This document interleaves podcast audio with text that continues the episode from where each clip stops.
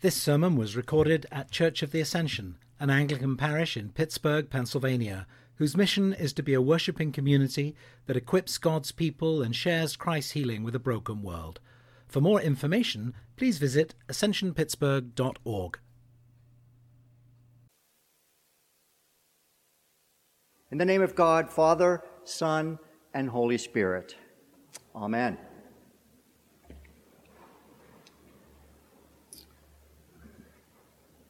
Be attentive.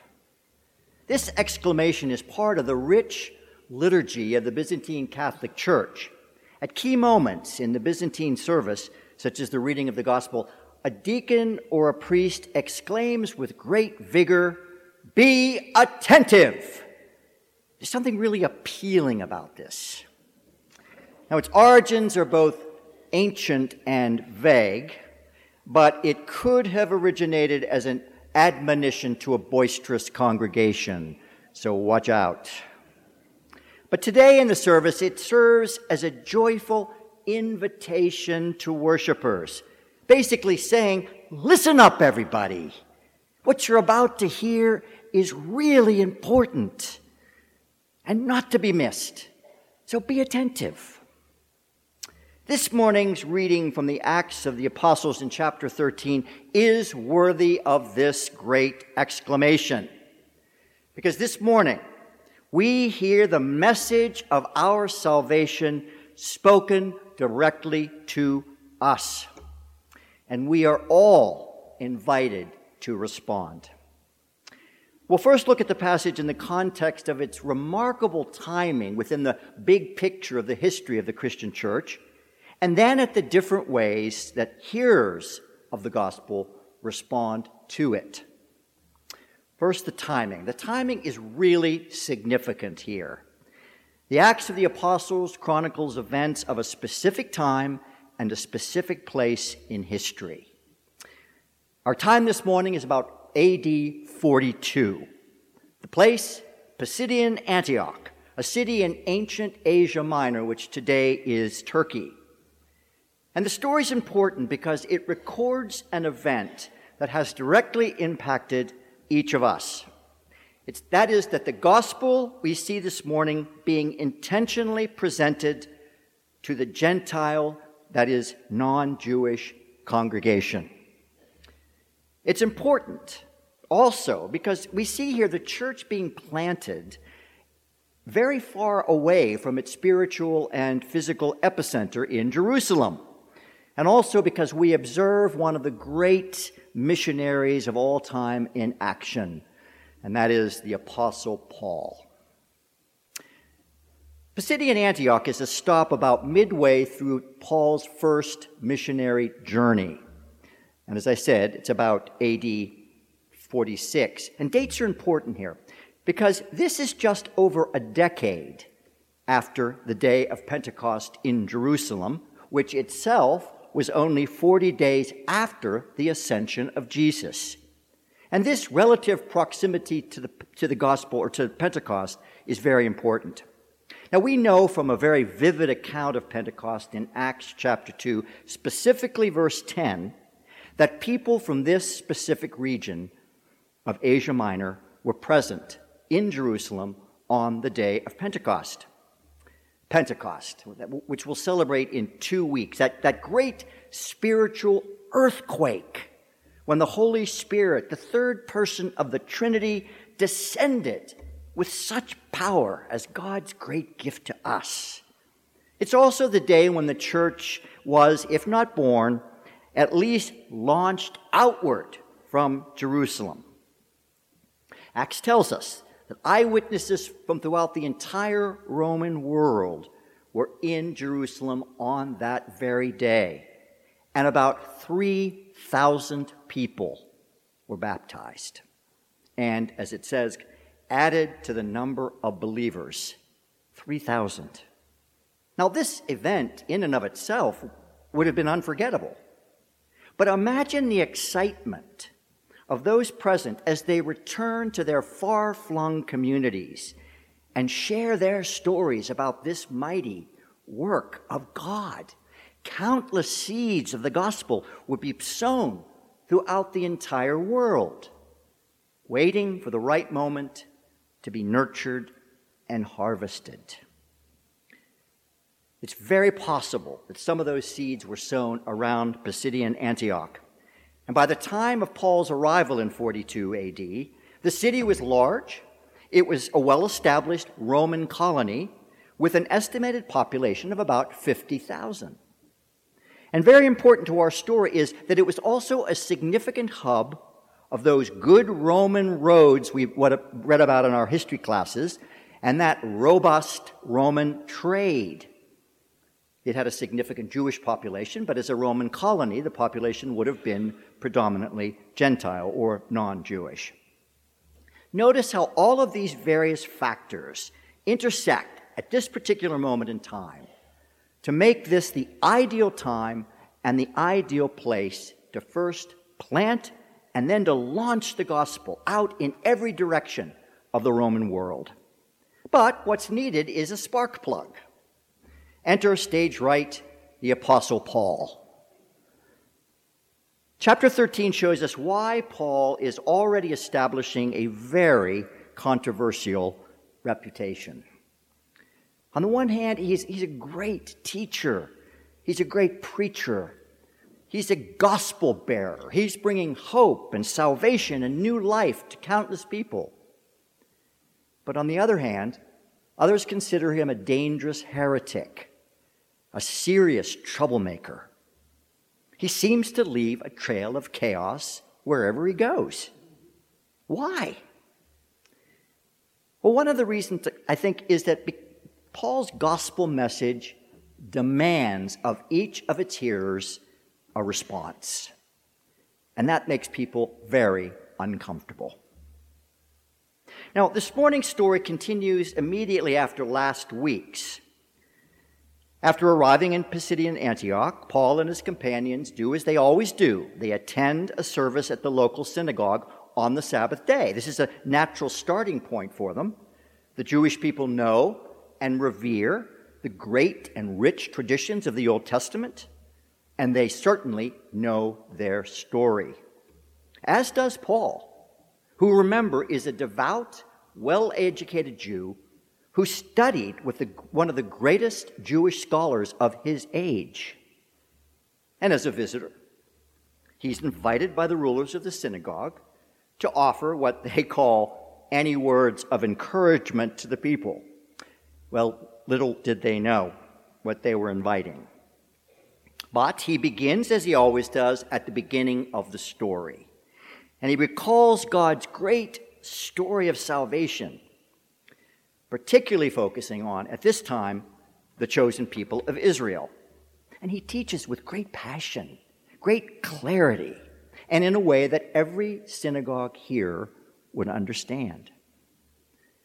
But there is one important addition to the story. Paul is, does not end with the continuing expectation of a future Messiah, but with a stunning announcement that the Messiah has come. He says, God has brought to Israel a Savior, Jesus, as he promised. And then another stunning revelation let it be known to you that through this man forgiveness of sins is proclaimed to you, and by him everyone who believes is freed from everything from which you could not be freed by the law of Moses. It's hard to overstate how radical this statement is to his Jewish audience in the synagogue. To them, the law is foundational, even sacrosanct. But, as Jesus himself taught so powerfully, in and of itself, the law could not bring new life, but only, in many instances, condemnation. It had become a harsh measuring rod, exposing the inevitable failures of God's people but here, this morning, is a new message. The law was fulfilled in Jesus. and the sins of humanity once and for all atoned for in his sacrifice on the cross. Paul declares that Jesus is the fulfillment of all the Old Testament prophecies. It should be no surprise that responses to this message were mixed. Let's look at those responses, though, from both Paul's Jewish and his Gentile audiences. And we'll look at all of chapter 13 if you want to pull out your Pew Bibles and look at all of chapter 13, which does include this morning's verses. And there are three broad categories to these, these responses acceptance, rejection, curiosity. First, acceptance from the synagogue congregation. For many here this morning in that synagogue setting, Paul's carefully crafted message rings true. He begins with God's leading the people of Israel out of bondage in Egypt. He segues seamlessly from references to Abraham, to King David, finally to Jesus, the son of David, foretold by the prophets and the long awaited Messiah. Now, this is a different Messiah from what many had come to expect. This Messiah brings not political freedom, but freedom from sin and its condemning power. If you take a second today to look at that argument, you'll see that it's flawless. He uses scriptural proof text masterly. And it's important to remember that he is speaking this morning to his own people. In his letter to the Philippians that he wrote much later, but he's proud to, to claim, I am of the people of Israel. I am of the tribe of Benjamin. I'm a Hebrew of Hebrews. I am, as to the law, a Pharisee. He has great credentials with this congregation. And as a result, we hear that many Jews and devout converts to Judaism, Judaism followed Paul and his companion Barnabas, who, as they spoke with them, urged them to continue in the grace of God. So there's clearly significant acceptance of the gospel by many in this synagogue setting. Now, last week we were told that after this first synagogue meeting, he was invited to come back and continue next week. And that's where we pick up today's reading with the amazing statement that almost the whole city gathered to hear the word of the Lord. Imagine. This probably means that the assembly had to move from the synagogue out onto the streets to accommodate what which would eventually probably become a very large Gentile audience. But before we go there, we must uh, note that during the week between these two meetings, a significant opposition has been festering. We hear, but when the Jewish leaders saw the crowds, they were filled with jealousy, and they began to contradict what was spoken by Paul, reviling him and this is the moment. At this moment of crisis, Paul, God uses Paul to turn the great shining light of the gospel onto a people long left in the dark the Gentiles. This is the be attentive moment when Paul says in Acts 13 46 and uh, 47, it was necessary that the word of God be spoken to you first, the Jewish people, but since you thrust it aside and judge yourselves unworthy of eternal life, behold, we are turning to the Gentiles. For so the Lord has commanded us, saying, I have made you a light for the Gentiles, that you may bring salvation to the ends of the earth. That is such great news for us. Now, this is not a reactionary decision by Paul made at the spur of the moment. He's simply living into and facing into God's perfect timing. Paul knows as well as anyone that the Old Testament prophets record a long history of resistance to the word of the Lord, especially from the religious leaders. Again and again, the prophets' calls to repentance are ignored, and the prophets themselves subjected to rejection and persecution. And the Gentiles have always been a part of God's plan. When God first calls Abram, later Abraham, in Genesis 12, the Gentiles are included in the big picture.